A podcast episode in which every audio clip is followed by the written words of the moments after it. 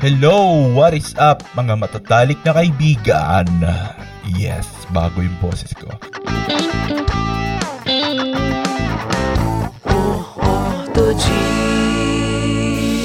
So ngayon, sa episode na to, kasama ko ulit si Welru.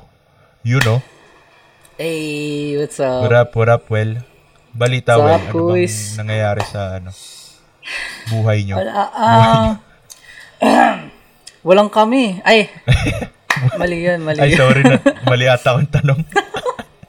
Mali yung tanong. Hindi, ano, okay naman, okay naman ako, quiz. Chilling lang. Busy sa work, tapos after ng work, laro. Yan. Kung ako, kung kakamustahin mo lang din naman ako, ganun din naman yung sa akin. Same Work. life, gamer, gamer's life. oh, work, tapos laro, ganun.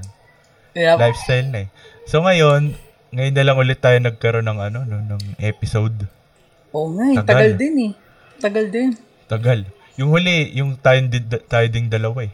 Mm, So ngayon, tagal nung kailan pa ba yun? Oo. Tag, no, three years ago? Jo- joke. Wala pa pandemic ata nun. eh. joke. Hindi, ayun. Ngayon, ngayon na lang ulit nagkaroon kasi, yun nga, na busy, tsaka, ako, napagod ako sa kung sa ano-anong mga bagay eh. Kasi syempre, holiday. Tapos, um, busy din sa work nun eh, nung mga bandang December, November. Tsaka, ngayon, since um, bagong episode, gusto ko rin i-announce na officially ang AutoG ay isa ng group. So meron na siyang mga activities na hindi lang ako yung makikita or si Welru. Yes, sir. Specifically, group siya ng mga ano eh, mga streamers sa ngayon. Kaya naisip ko rin na since gaming talaga nagsimula yung lahat-lahat dito sa AutoG, um, yung mga susunod na podcast, i-connect na natin sa ano, sa gaming. So makakasama din natin yung ibang mga members. Siguro side quest side quest na lang pagka may gustong ano pag-usapan na ibang topic. So ayun, simulan na natin 'to. Ang topic natin ngayon or ang tanong ngayong gabi ano ang gaming para sa'yo? Yun. Yun. Ngayon, since ano, um, paano ba to? Gamer tayo eh, di ba? Pwede nating masabi yung sarili natin na gamer. So, simulan natin sa gaming history. Sige, ako magsisimula. Um, yung gaming history ko, nag-start ako sa PS1 nung mga grade 4. Tapos meron ding ano, hindi ko alam kung naabutan mo yun well eh, yung hindi ko kasi alam yung Ano, pinagkaiba ng family computer tsaka nung NES na tinatawag. Ano ba yun? Ah. Yung NES. Y- yung NES familiar siya eh, pero family computer parang naabutan ko naman siya. Oh, alam ko family computer yung ano eh, yun yung Nintendo eh, yung kasi Mario yung alam ko Mario laro dun eh. Mm-mm. Yun, isa yun sa, sa pin, yung pinsan ko may galon tapos ako PS1. Grade 4 pa lang ako nun, mahilig na ako nun sa ano, RPG, mga ano, Final Fantasy ganun.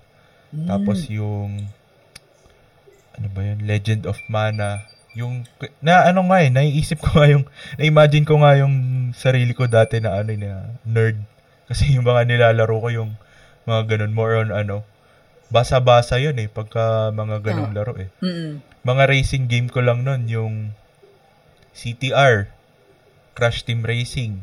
Ah, Nabutan mo ba paisip yun? ko ano CTR. Crash Team Racing, tas yung 3 Extreme.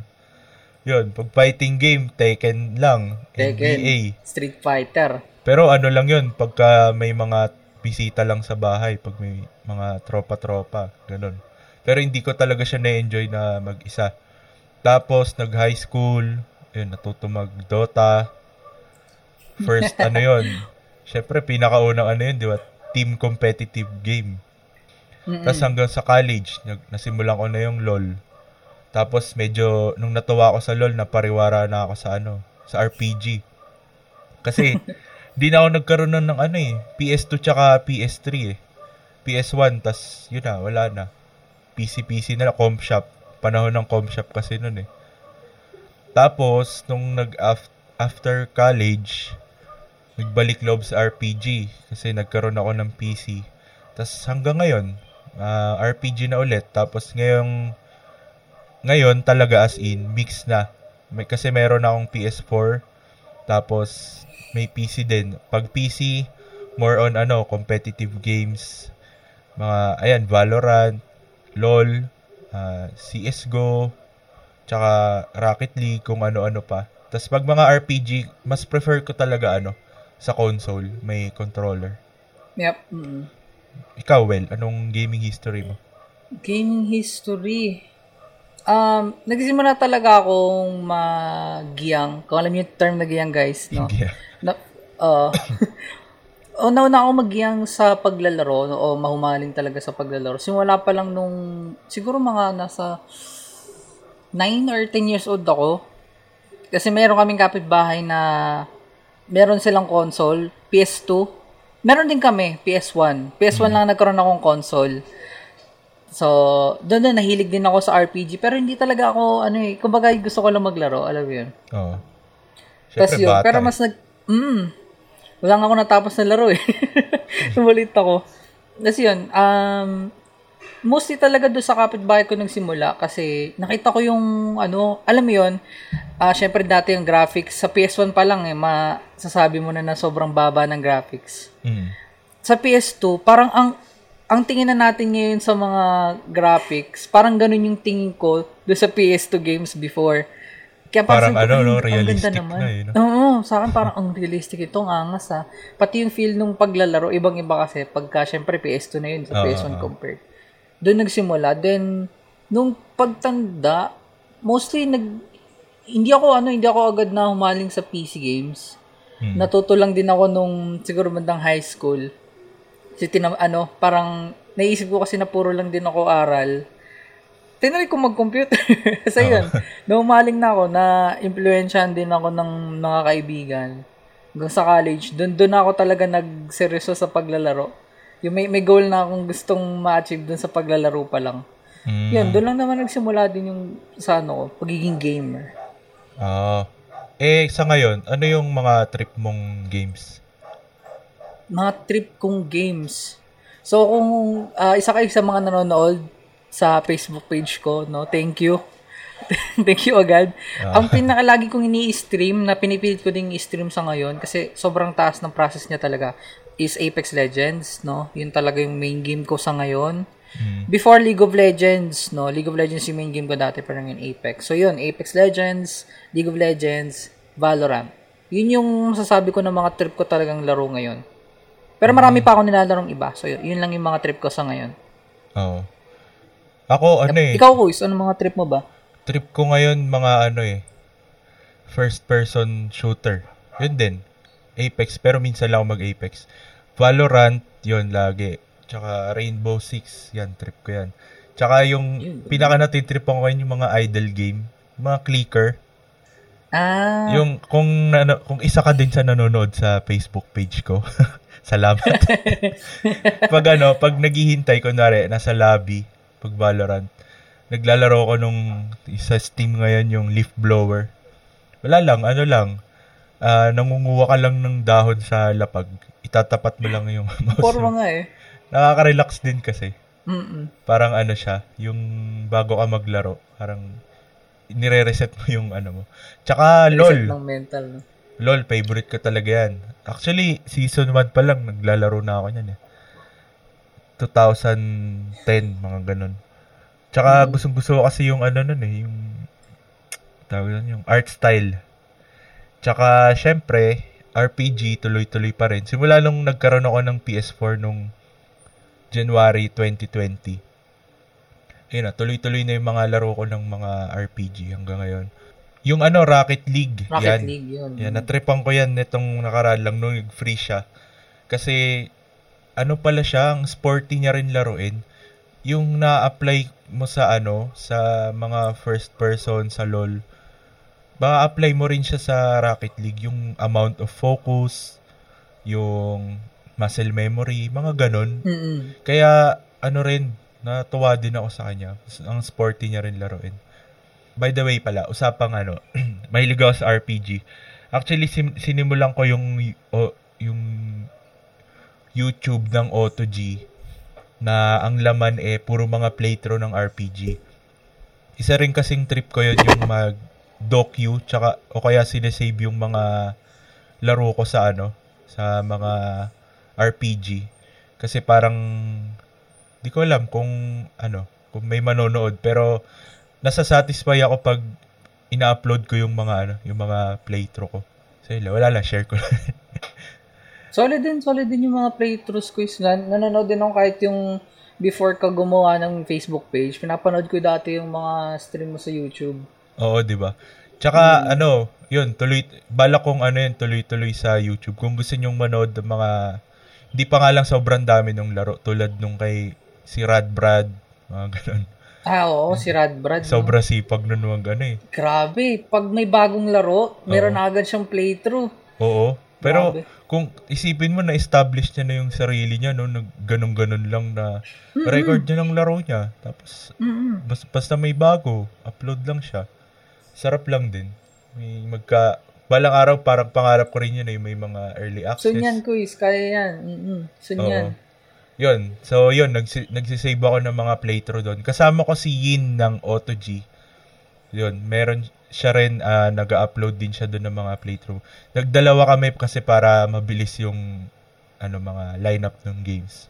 So, ito, uh, pasok tayo sa ano sa pinaka tanong bakit ka naglalaro ng video games at ano yung gaming para sa'yo? Sa akin, ano eh, um, meron akong naririnig or napapanood na naglalaro sila ng video games, pantanggal stress or panglimot problema, mga ganon. Hindi ko alam kung ganon yung sa'yo, well, pero meron akong, normal yan, di ba? Normal yung mga ganon. Yep. Naglalaro ko ng games kasi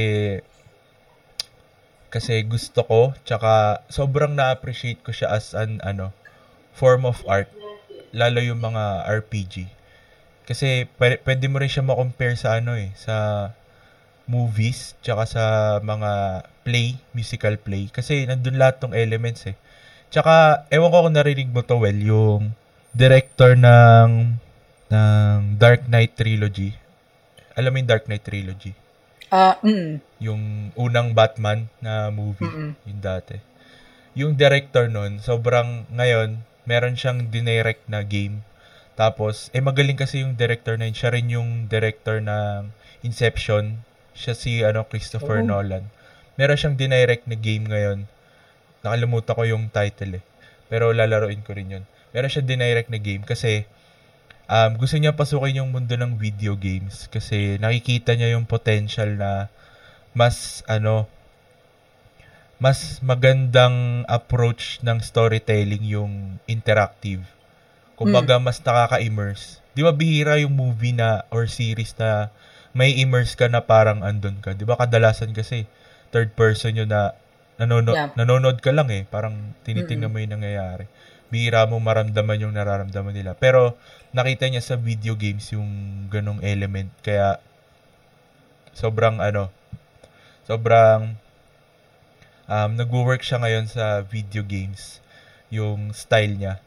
Naging, hindi ko alam kung sobrang ano eh, may awards yung mga ano niya. Kasi award-winning director siya eh. Ewan ko may awards yung mga hmm. games niya.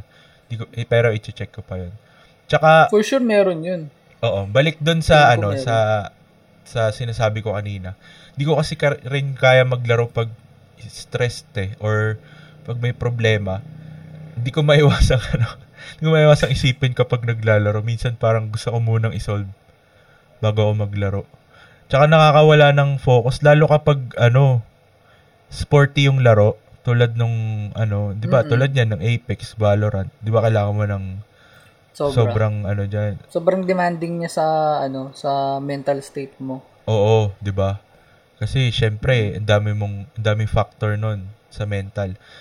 Pero sa magulong ano na 'yon na parang sa magulong reality na puro stress or puro problema, video games make me makes me busy kasi it makes life ano uh, enjoyable lalo na kapag may mga kasama kang mga ano eh tropa sa ano online games. Mm. 'Di ba? True, true. Actually, ito yung sa akin eh. Sinisipag lang ako maglaro talaga ng mga online or competitive games kapag may kasama. Pag may kasama. Oo, di ko talaga kaya yung ano, yung nagsosolo. I mean, kaya Solo grind. no? Oh, kaya ko naman, pero hindi, parang ano, parang pag kinatagalan, ano rin eh, tatama rin din ako eh, parang ganun. Mm. Kasi mas gusto ko yung may kasama. Kaya minsan, Ito lang ang lungkot. Ang lungkot ng ganun. oo, di ba? Mm. Pera na lang kung ano ka, yung, meron kasi mga gamer na ano eh, yung friendly masyado sa mga nakakasama niya sa laro, mga ganun. Ako. Ayun, yun, di ba? Parang extrovert ka na mag-isa. Ay, I mean, Mm-mm. parang extrovert ka digitally, gano'n. so, ayun. Kaya minsan papalit-palit ako laro eh. Kasi sa laro na yun, may kasama ako eh. Kumbaga, Mm-mm. sa anime character, hindi ko kaya maging tulad ni Kirito, Sword Art Online. Kilala Ah, mo ba yun? mm-mm. Di ba? Solo grinder. Oh, kasi. favorite anime ko yung ano eh. Huwag niyo akong i-at guys kung ayaw niyo sa Sword Art. Please, na-appreciate ko lang talaga yung Sword Art, please. Bakit? May ano ba yun? May, Hindi ko alam eh. May, may, may something. Hindi ko alam. May Siguro stigma ba na ayaw yung na hindi maganda yung Oh, ano? par, parang may stigma na ayaw talaga nila. Mo yun, parang pagka ganun yung taste mo sa ano, pag gustong gusto mo yung Sword Art Online, Oo. parang ang ang iba ng tingin ng tao sa hindi ko alam eh. Pero Talaga ba? mm, trivia lang guys, first anime na talagang sinubaybayan ko. Inantay ko yung bago niyang mga release kasi ewan ko. Sa bagay kasi first anime ko naman talaga na pinanood yun. So, Ah. Ganda kaya Baka yung dahil- season 1 nun. Todo iyak ako dun eh. hmm, ito ko. Ba't naman Ewan ano? ba? Okay. Nakalungkot na eh. Parang, para palang ano, parang K-pop dati. Yung ang daming may ah, ayaw. mm, yeah. Pero ngayon, Sure. openly na. Ngayon, tignan mo. Lahat ng... Oo nga eh. Kahit TikTok na eh, no? Nasa TikTok. Oo, oh, sa TikTok na yung mga lalaki nagto-twice-twice na. Ayan. Diba? Hindi nga ako naiiya na ano eh. Blink ako eh. Na, Blackpink Hmm. eh. Dati SNSD, super hardcore fan ako ng SNSD. Pero nakakahiya. Hmm. So ikaw, Well, anong... Bakit ka naglalaro ng video games? At ano ang gaming para sa'yo? Well, um... Para sa akin, ang... Doon muna tayo sa kung ba't ako naglalaro ng video games. Kasi, um, pag nananalo ka, especially, ito, magandang example to sa Apex. Kasi sa Apex, hindi siya kagaya ng ibang FPS games na ah, mas malaki yung chance mo na manalo ka. No, kahit na kahit na hindi ka pa masyado marunong sa laro. Since sa Apex kasi ano siya eh, um, be sweaty or be sweat on. Alam mo yung ano na yun? May term, may, may bagong term Paano, na ganun paano kasi. pag sinabing ganun? Ano, um, be sweaty. Parang, kasi di ba pag sinabi, ang sweaty naman nito, parang ang tryhard niya masyado. Ah, So, doon kasi sa Apex, pag hindi ka naging ganon, or kahit yung maging decent man lang, mahirapan kang manalo talaga. kailangan ano, parang high energy ka ganun. Mm, kailangan mo siyang i-grind talaga para matuto ka nung kung paano yung gawin ng laro. So, pag nananalo ka doon, sobrang fulfilling nung pakiramdam. Oo. Yun, y- isa, isa yun sa mga reasons kung bakit naglalaro ako ng video games. Kasi ang, ang sarap niya sa, ano, sa feeling pag nananalo ka. Valorant, Apex, o ano, kahit na saan saang sarap pag nananalo ka. Tsaka, ano din, kagaya din nung kay Kuya Owa, ano din, ang, sa- ang saya kasi, lalo na ngayon, ah, pandemic, hindi tayo masyado makapag-banding sa labas. Mm. No, nakakapagsama-sama kami kahit digitally na virtually, in-game, Mm. No, nakakapag-banding kami. Kahit na ang lalayo namin. Is Kuya Owa, taga saan ka ulit Kuya Owa? Pala-pala. Palapala, ako, Dasmariñas. Kung, kung mga taga Cavite kayo guys, alam niyo kung gaano kalayo yun. Hindi siya sobrang layo, pero, alam niyo yun, hindi pa rin siya walking distance. Oo. Kaya ganun. Pero ang main reason ko talaga actually, kung bakit ako naglalaro kasi, so alam niyo naman na, na content creators kami, di ba? So, um, being a content creator, alam natin na aware na tayo na ang gaming is um is a one big avenue no para sa atin. Kung gusto nating ano, ah, kung gusto nating talagang ito ano being blunt na para kumita para kumita ka ng malaki kasi maraming nanonood, maraming gamers din na gustong nanonood din habang di sila naglalaro, 'di ba? O gusto nilang matuto pa sa mga content creators, something like that. And, uh, syempre, pa ano, um, isa rin kasi sa mga goals ko na makatulong din ako no, sa mga taong nangangailangan. Eh, kung nag-work ka ng 9 to 5, um, for sure, ang masusuportahan mo lang is yung family mo tsaka yung sarili mong needs. Mm. Uh, depende kung ano ka, kung mga CEO, CEO ka gano'n. Mm. Eh, ka, tingin ko kaya mo mag-charity-charity, pero usually kasi, kung napapansin niyo ibang mga content creators, mga streamers, nakakatulong sila sa charity, di ba? Yun, isang big inspiration para sa akin yun sa paglalaro.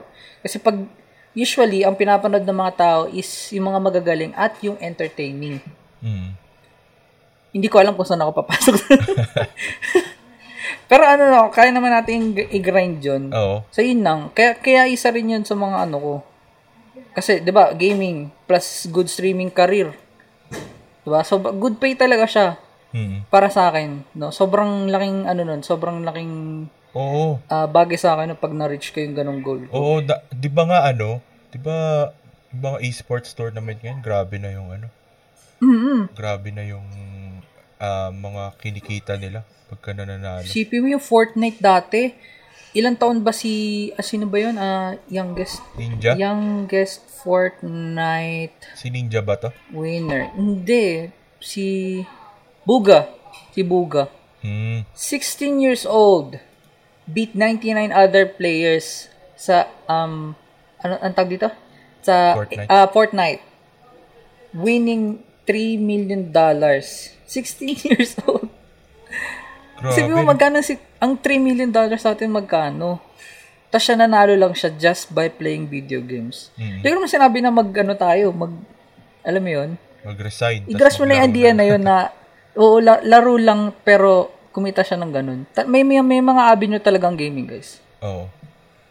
Ito naman, gusto ko tong i-open up kasi recently nung nag-pandemic, um, mm-hmm. nirecommend ng ano eh, ng ng World Health Organization yung paglalaro ng mm-hmm. video games as a healthy means of ano physical distancing pero may social connection. Kasi alam ko yan ano eh one month pa lang kasi parang nung una 'di ba social distancing talaga yung tawag. Yep. Mm-hmm. Eh naisip nila na parang may psychological effect yung word na social distancing nag, naging physical distancing. Physical na. distancing na lang. Kasi mm-hmm. hindi daw nila nakikita na dapat maging socially distanced tayo. Tapos, yun, pinromote nila yung paglalaro ng video games na nagtaka ko kasi one year, two years ago, gin, inad nila yung gaming disorder sa classification ng ano, mga addictive behavior tulad ng pagsusugal, mga ganun. Mm-hmm. So, um, ako naman, as a gamer, uh, hindi naman, hindi ko naman masabi yung sarili ko na ano na talagang addict na hindi ko kaya. Parang pag nakita ko ng laro, parang ganun. Yung hipak na hipak, no? Oo. may pigilan naman. Siyempre, may trabaho din ako eh. Wala naman akong... Siguro kung yun lang yung ginagawa ko, baka me- medyo may chance na matemp. Pero wala naman. So, pero sa akin, meron talagang effect sa mental health yung ano, video games. Generally, sa mental health talaga yung pinaka ano niya, eh, effect niya eh. Kasi hmm. yung, alam mo yung exercise of thoughts, pwede mong i-apply yun sa ano eh, daily life mo, actually. Um, tulad ng ano, siguro karamihan nito, alam, alam yung Counter-Strike, di ba? Parang Valorant din yun eh. Mm-hmm, mm-hmm. Di ba meron dong mga, mga sitwasyon na sobrang hirap ng mga may decision ka kailangan gawin. Yep. So yung mm. idea na yon na kahit maliit lang na element ng laro, nakakatulong nakakatulong yung yung exercise ng thoughts na yon dun sa daily life natin. Tsaka in a way nakakatulong din siya sa akin. Nakatulong din siya actually sa akin pagdating sa ano resilience. Yung resiliency nung pag naglalaro ka video games, 'di ba? Um, may times na uh, namamatay ka. Ah. Tapos nabubuhay ka lang ulit. Parang, di ba, confident ka na, ay, okay lang, ano, okay lang mamatay kasi may next round pa naman eh, makakabawi pa ako. habang namamatay ka, di ba, nagkakaroon ka ng idea kung ano yung ginawa mong mali, um, i-correct mo na siya dun pag nabuhay ka. Parang second chance, mm-hmm. ganun. Yep. So, second chance na mo na. Yung mindset na ganun, naka ano, naka, parang nakakatulong siya sa akin kasi ibig sabihin nun, habang ginagawa mo ng paulit-ulit yung mga bagay, nag improve ka. Tapos yung mindset na ganun, tinutulungan ako sa mga challenges na kinakaharap ko. Kasi, minsan, di ba, pag mata standard natin, madalas sa sarili natin, minsan pag nag-fail tayo, parang di natin matanggap, di ba? Nahihirapan tayo, tapos doon na yung pumapasok mm. yung mga iba-ibang, kung ano man yung mga nagagawa natin ng, um, dahil sa emosyon. Pero dito sa games, parang nais, dito ako napapractice kasi nasa-simulate niya yung sa totoong buhay na okay lang mag-fail okay lang maging mahina kasi ngayon lang yan, parang pag ipinaulit-ulit ko naman to, mag improve ako. Hindi tulad sa sa totoong buhay na hindi mo pwede, hindi mo parang may mga bagay na hindi pa ulit-ulit na pwedeng yeah. gawin. Hindi mo mapapractice. Pero sa video game, napapractice mo yung pagiging kalmado sa, kunwari, clutch moment.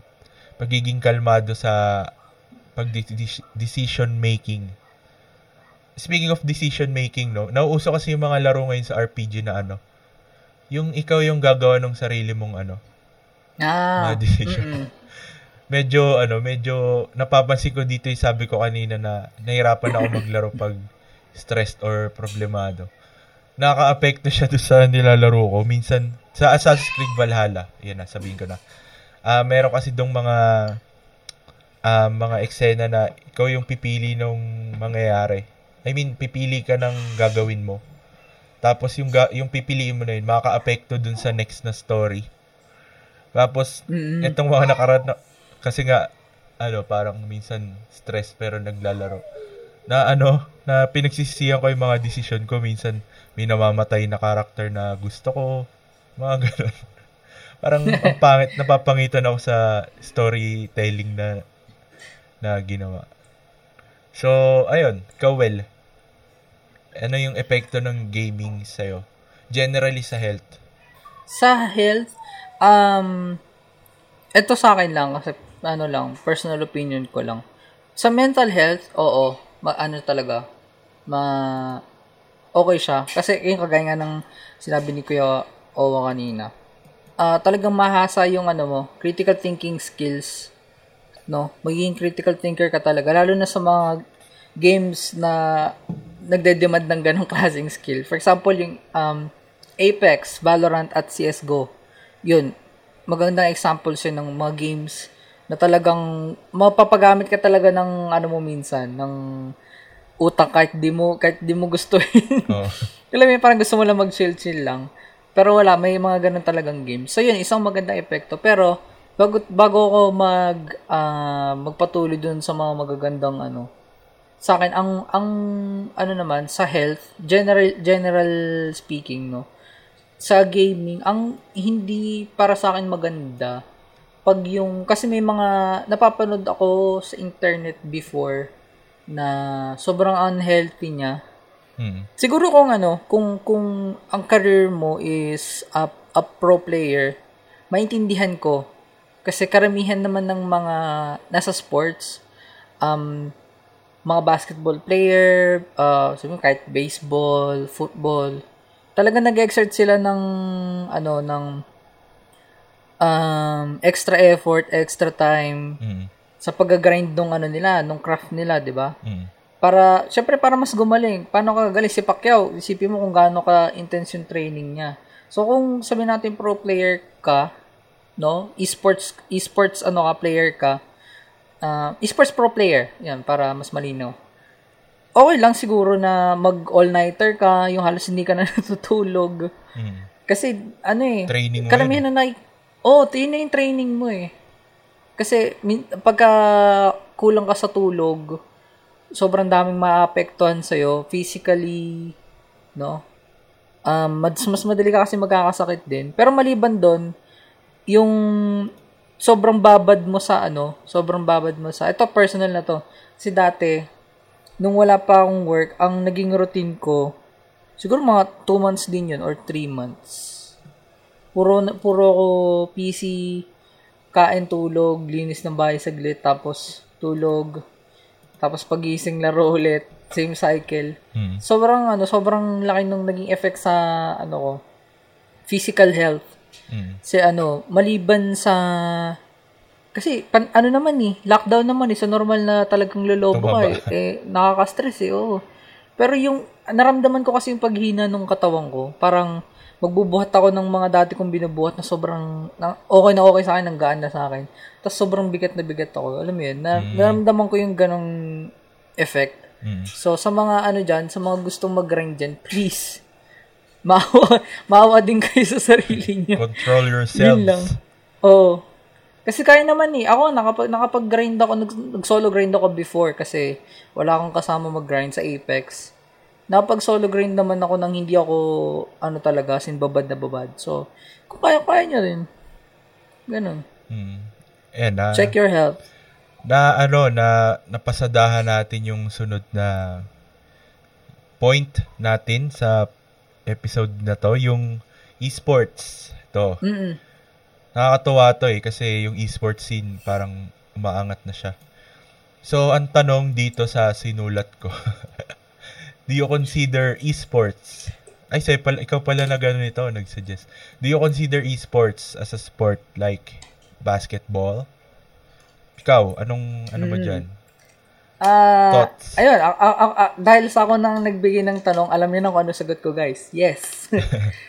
Kasi um kahit yung mga ibang mga um sports analyst, hindi sports analyst to, guys, ah, sports analyst meaning yung like uh, um yung ano ba, yung mainstream sports like yung mga football, yung mga ano, physical sports, uh, kinoconsider na rin nila, kinonsider na talaga nila be- before pa. Yung iba, kasi hindi karamihan, kinonsider na nila na ang ang gaming or ang esports is also a sport like basketball, baseball, etc. Kasi, um, ano bang ginagawa mo sa ano? Anong ginagawa mo sa basketball? Paano ka um, paano ka gumaling kagaya ni LeBron James, ni Kobe Bryant, ni Ste- Stephen Curry, 'di ba? Paano ka gagaling? Magga-grind ka, magpa-practice ka, magti-training ka, 'di ba? Mm. So, sa esports, hindi porkit sinabi nila na gaming, video games, wala, upo ka lang. Gaganyan, gaganyan, ganito lang yung itsura mo, tapos maglalaro. Hindi, ganun din. It's the same kasi, um, sa laro, sa ngayon, ang mga laro, ah, sobrang, ano na nila eh, um, competitive yon Competitive, kaya yung sinabi kanina ni Kuya Owa, talaga yung mga nilalaro namin yung competitive, kaya, um, first hand experience talaga, alam ko na kailangan mo talagang i-grind yung games. No, kung di kayo naniniwala, try niyo maglaro ng Apex. Pagkalapag na pagkalapag niyo, pagkalapag na pagkalapag niyo dun sa game, baka mag-agree na kayo sa akin, no? O kaya kahit sa Valorant or kung ano mang mga competitive games. Oo. Nag, ano eh, ano tayo dyan eh. I'm one with you sa pagko-consider na esports as a sport like basketball. Kasi yung, tulad nga nasabi ko kanina yung amount of focus na Yep. ginagamit mo na na ginagamit mo sa basketball, sa volleyball, sa soccer, sa football. Yan. Ano rin, intense din. Sobrang intense din. Kaya, kaya nga na-invent yung is, kaya nga nilagyan ng sports na E, na electric, na ano, electronic eh. Kasi nga, sports din siya, pero in a form of video game. Kasi ako, naglalaro din ako ng physical sports eh. Nag, um, basketball din ako, ah, volleyball, yan, mga badminton. So, yun, na, na masasabi ko talaga, ano, same yung level ng intensity na kailangan mo. Na same sa, ano, physical. So, ayun. Kinaibahan lang talaga mental. eh. Oo, oo, sa mental talaga. Actually, yung ano rin eh, kunwari, di ba, merong mamba, ano yung mamba mindset ba yun? Yung, Mamba mentality. Mamba mentality. Mamba mentality. Yung mga yung mga tinuturo doon ni Kobe, ano eh, pwede mo ring apply yun sa ano eh, sa video games eh. So, ayun, um, speaking of esports din, ikaw ba, well, gusto mo ba maging career yung ano, esports? Bakit? Ba't mo gusto maging career? Oo, oo, kasi Kaya na in-explain ko kanina, no, kasi ang career path na gusto ko talagang i-take, na ginagrind na namin ngayon, is maging talagang successful na content creator.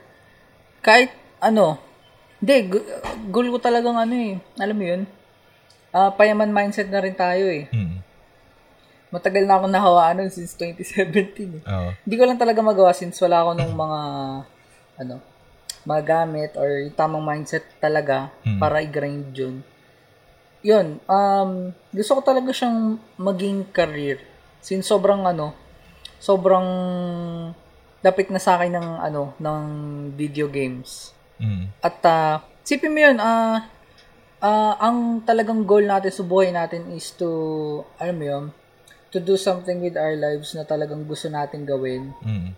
no? And to think na yung gusto mong gawin na yon eh pwede ka pang kumita. Di ba imagine? Mm. Yun, kaya gusto ko din siya maging career. Oo, oo nga. Yun naman pangarap ng lahat eh, no? Kumita na ginagawa mo yung gusto mo sa buhay. Yung gusto mo talaga. Oo. Actually, ako, ano eh, natuwa ako nung nauso yung LOL esports. Kasi, di ba parang yan yung pinaka, ano eh, isa sa pinakaunang umusbong talaga na esports. Yung Worlds, di ba?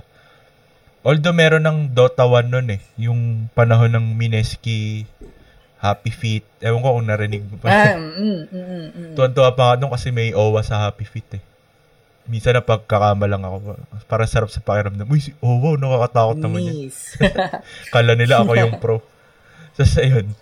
Ah, nakakatuwa kasi na-realize ko na pwede pala pagkakitaan yung paglalaro ng video games. Tapos simula nun, parang medyo sineryoso ko, na-inspire ako, sineryoso ko yung LOL. Ano rin nun, naglaro din ako nun ng CSGO mga 2015, ganun, 2014. Tapos ngayon, active sa Valorant, medyo nagugustuhan ko rin siyang maging career. Yung career talaga na ano ah, maging pro. Kaso, syempre, yun nga, ah, malayo pa tayo dun eh. Kailangan ng practice. Tsaka, kailangan yun lang yung gagawin mo talaga eh, kung yun yung gusto mong gawin.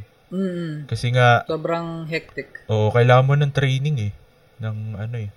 Ah, personally gusto ko ring i-promote yung video games as a career kasi di ko alam ah, per- parang gusto kong tanggalin yung mindset na ano na ay puro computer lang yan eh, puro laro lang yan eh. yes. Hindi naman makapira yan eh. Laro Dota Dota ka diyan, mga ganun. Pero kung isipin mo yung video games or ano, esports, same lang din naman yan pag 'di ba, pag basketball merong merong mga taong naglalaro ng basketball, meron ding mga nanonood.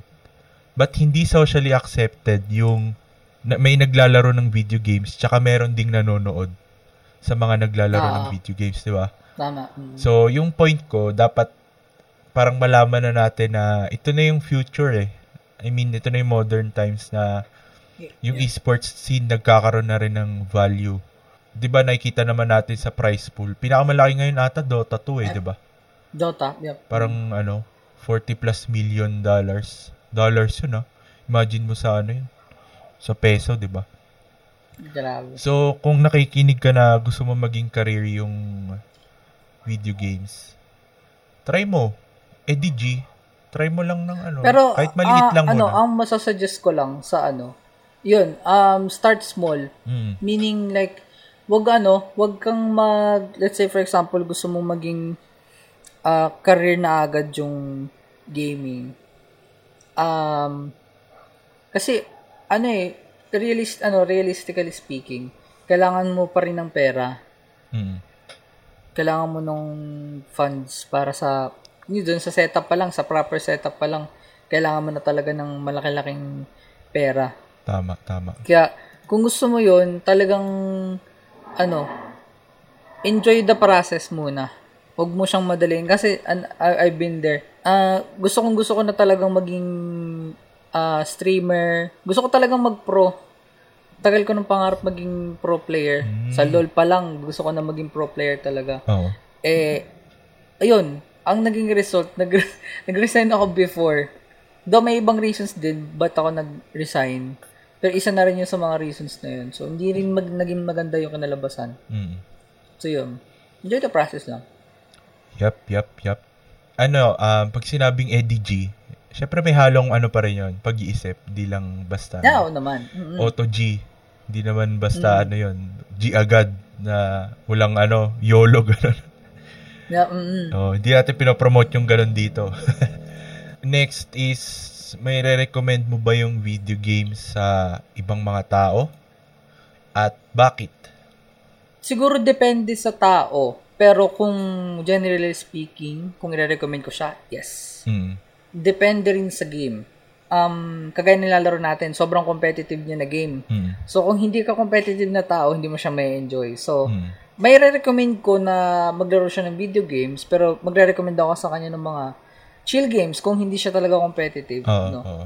kasi sobrang ano eh, ang daming, ang dami kasing, um, ang daming effects ng game, ng video games sa mga tao. Hindi ito napapansin ng mga tao eh. Ito, isang magandang halimbawa sa mga mommies and daddies, sa mga tito-titas dyan, na hindi talaga naglalaro ng video games. Hmm. Pero, pag nakikita mo sa mga cellphones nila, sa mga mobile devices nila, meron sila ng mga mobile games na, halimbawa, Candy Crush. Candy Crush, yeah. Oh, considered na video game na yan eh. Oo, games Diba? na yan eh. So, uh, yung intent mo dun sa game, kung ano yung intent ng game, tingin ko dun din papasok yung kung ano yung magiging approach mo dun sa, ano eh, sa game. Kung makikita mo, kami na naglalaro ng Valorant or Apex Legends, para kaming, alam mo yun, i- magiging iba yung tingin niya sa amin pag hindi parehas ng mindset natin yung ano eh. Nga. Kaya oo. kung napapansin nyo, usually yung mga tao na nanonood sa live stream, wala silang tinatarong na, ba- bakit ano, bakit ganyan siya? Bakit ganito si ano, Ba't ganyan siya? pag naglalaro? Oo, di ba? Iba na imagine para- ko pag tinanong niya. parang, ba't ganyan tsura niya? Para siyang... Ang judgment, oh, parang nagiging judgmental. Hindi naman, hindi naman sa ganun. Kasi di ba minsan, pero ano ah, may mga, may mga ano kasi, may mga naririnig din ako na ganun tanong na napapadaan sila sa mga live streams ng gaming na hindi nila talaga, wala silang idea kung ano yung nangyari. Nangyari. Kaya, Oo. ganun. Pero yun, um, generally speaking, re-recommend ko talaga, 100%. Mm. Ikaw, Ako- boys. Ako, ano, oo. Kasi, yun nga, nabanggit mo kanina na depende sa tao. Mm-mm. Meron kasing ano eh, ah, iba't ibang klase ng video games. Ang normally, ang nakikita nating mga games baka yung mga puro patayan, mga ganun. Meron mga games na walang patayan ah. Yung pure ano, story-based. Para ka lang nanonood ng movie. Tsaka ano eh, sa sobrang daming type. Lalo ngayon, nag, nag yung gaming industry sobrang ano na siya um nagde-develop na siya. Minsan meron na ngang ano eh, may nakita nga ako minsan na um parang psych psychological ano ah, course na kailangan mong laruin yung game na to para ma ano nila makita nila yung takbo ng utak mo. So nagiging gano'n na yung ano yung role or value ng gaming sa sa panahon ngayon. Kaya okay siya talaga na ano na i-recommend sa mga tao. Ako kung hindi ako talaga mahilig sa mga patayan kasi mahilig ako sa ano eh musical eh mga theater ganun. And lahat ng element ng theater nandun sa games eh. Pag naglaro ka ng single player na RPG Yeah, mm yung Totoo. story, yung flow, kung ano nga eh, um, di ko alam kung marami nang nag kung may mga nagshi-shift na mga tao na kunwari mga writer, mga composer sa video game industry eh. Kasi malaki yung pera sa video game industry. Pero nandun pa rin yung mga element ng mga physical event, mga ganun. Nakakatulong siya actually sa pagiging creative Tsaka, ano eh, um, nag improve kasi yung perception mo sa mga bagay-bagay. Alam mo yung ano, yung common na joke pag mga gamer, di ba? Yung mga gamer excited daw sa zombie apocalypse kasi alam na nila yung mga alam Oo, na alam nila yung mga gagawin nila kasi yung mga na- nausang mga laro eh, di ba? Mga tungkol Oo. sa zombie, mga survival. Actually, may sense yung mga ano dun eh, yung ibang mga mechanics ng laro na ma-apply mo rin sa totoong buhay. Gusto ko rin i-add yung sinabi ni Michael V. Yung, di ko alam Mm. kung ito yung specific na sinabi niya, pero ganito yung idea. tumatanda tayo kasi hindi na tayo naglalaro. Maging pusong bata. Ito, ito mismo yung state, exact statement. Pag nagmamature tayo, parang nag, naoobliga tayong kalimutan yung pagiging bata eh. Mas lumalaki raw tayo, mas lumalaki yung mga problema, mas lumalaki yung mga responsibilidad. At pag nangyari yon, ang daming mga bagay na lumalagpas lang sa atin. Nung mga bata pa tayo, wala tayong pinapalagpas eh, kahit parang ang haba ng araw, di ba? Parang ang lahat ng bagay, big deal sa atin. Sa maniwalat kayo't sa hindi, ang dami pa ring mga ganon, ganon sa paligid natin. Pero dahil mayayabang na yung mga mature na sarili natin, hindi na natin na-enjoy yung kababawan. May mga nagsasabing matanda na tayo kaya hindi tayo naglalaro. Pero ang totoo, hindi na tayo naglalaro kaya tayo tumatanda. Sana wag nyo hayaang mawala yung inner child nyo. Huwag tayong maging isip bata. Dapat pusong bata. Ka- kahit gaano kaliit kahit gaano kababaw, kahit gaano kawalang kwenta sa iba, ang importante, makahanap tayo ng dahilan para maging masaya. Yon. Yun. Tumpak. Tumpak ganern. Oo. Napanood ko yung ano na yun eh. Yung vlog na yun, sobrang ano, Mm. sobrang astig nung sinabi niya yun. So, ayan, yun yung episode natin ngayon at pwede natin makonclude na yung um, halos lahat nag-agree tayo, eh, no? Wala namang Yeah. Argument. argument talaga yun. argument pa ba yun? Pares na nga tayong gamer. So, it makes us better sa mga natututunan nating mga mechanics sa mga video games, di ba? Ay meron din bad and good na effect sa health natin. pwede mo ring i-gamify yung buhay mo kasi nga yung mga natututunan mo sa games, pwede mong i-apply. Um, based doon sa sinab binasa ko kay Michael B, magiging less mahirap yung buhay eh. Kasi, ayun nga, napapagaan ng ano, paglalaro. Hindi lang naman video games yung sinasabi nito ni Bitoy eh. Kahit mga simpleng laro na pag-iikot ng ballpen, mga ganun. yun yung ibig niya sabihin doon. Hindi lang naman yung video games. So, ayun, salamat sa isang episode na naman. Kung nakaabot ka sa pakikinig na to, salamat sa'yo. Ayan, gusto rin naming marinig yung side nyo. No, doon sa topic na ano ang gaming sa um sa'yo o ano ang gaming sa'yo, no? Um, gusto rin namin marinig kung ano yung mga gusto nyong sabihin or ano yung mga um, thoughts nyo, no? Kung ano ang gaming para sa inyo, kung kagaya din ba ng sa amin, o meron kayong sarili nyong ah, sarili nyong interpretation kung ano ang pagiging gamer or ano ang gaming in general no para sa inyo. So, speaking of ano ang gaming para sa inyo no. So, pag nasagot niyo yung tanong na yon, may chance kayong manalo ng dalawang headset stand, Wow! no? One per winner lang guys, ha? chill-chill lang kayo. Wow! baka, Wow. baka kunin yung dalawa eh. Oh, So one yan, ah, each. oh, mm, one each guys. So there will Grabe be two naman. winners of a 3D printed 3D printed siya guys na headset stand. Wow! So all you have to do, no, all you have to do is ay yung una sinabi ko, sagutin niyo yung tanong na ano ang gaming para sa iyo. Okay?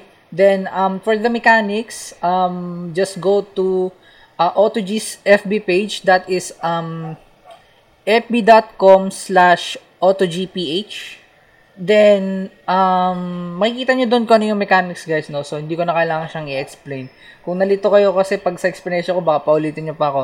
Anyway, so, yun. Um, once na alam nyo na yung mechanics, and naka-join na kayo, so, uh, pipili kami ng dalawang pinakamagandang sagot, no? So, galingan nyo, guys. Sayang to. Kahit ako gusto ko ng headset stand, guys, eh. 3D printed pa yun, guys. So, sosyalin yun, man. Yup. Ay, yung, sir. yung So- 3D printed headset stand na yun is brought to us by Get Fused. Ayan. Yes, sir. Ah, may kita nyo rin yan doon. Nakatag yun sa ano, sa, pag pinost natin tong episode na to, may kita nyo yan doon, nakatag. So, yes, yes, yes. ayun. Social. Y- yung shoutout guys sa ano no. Yung shoutouts din sa Get Fused no sa 3D Yun, no? printing services na handog. Yup, marami pa tayong ano dyan.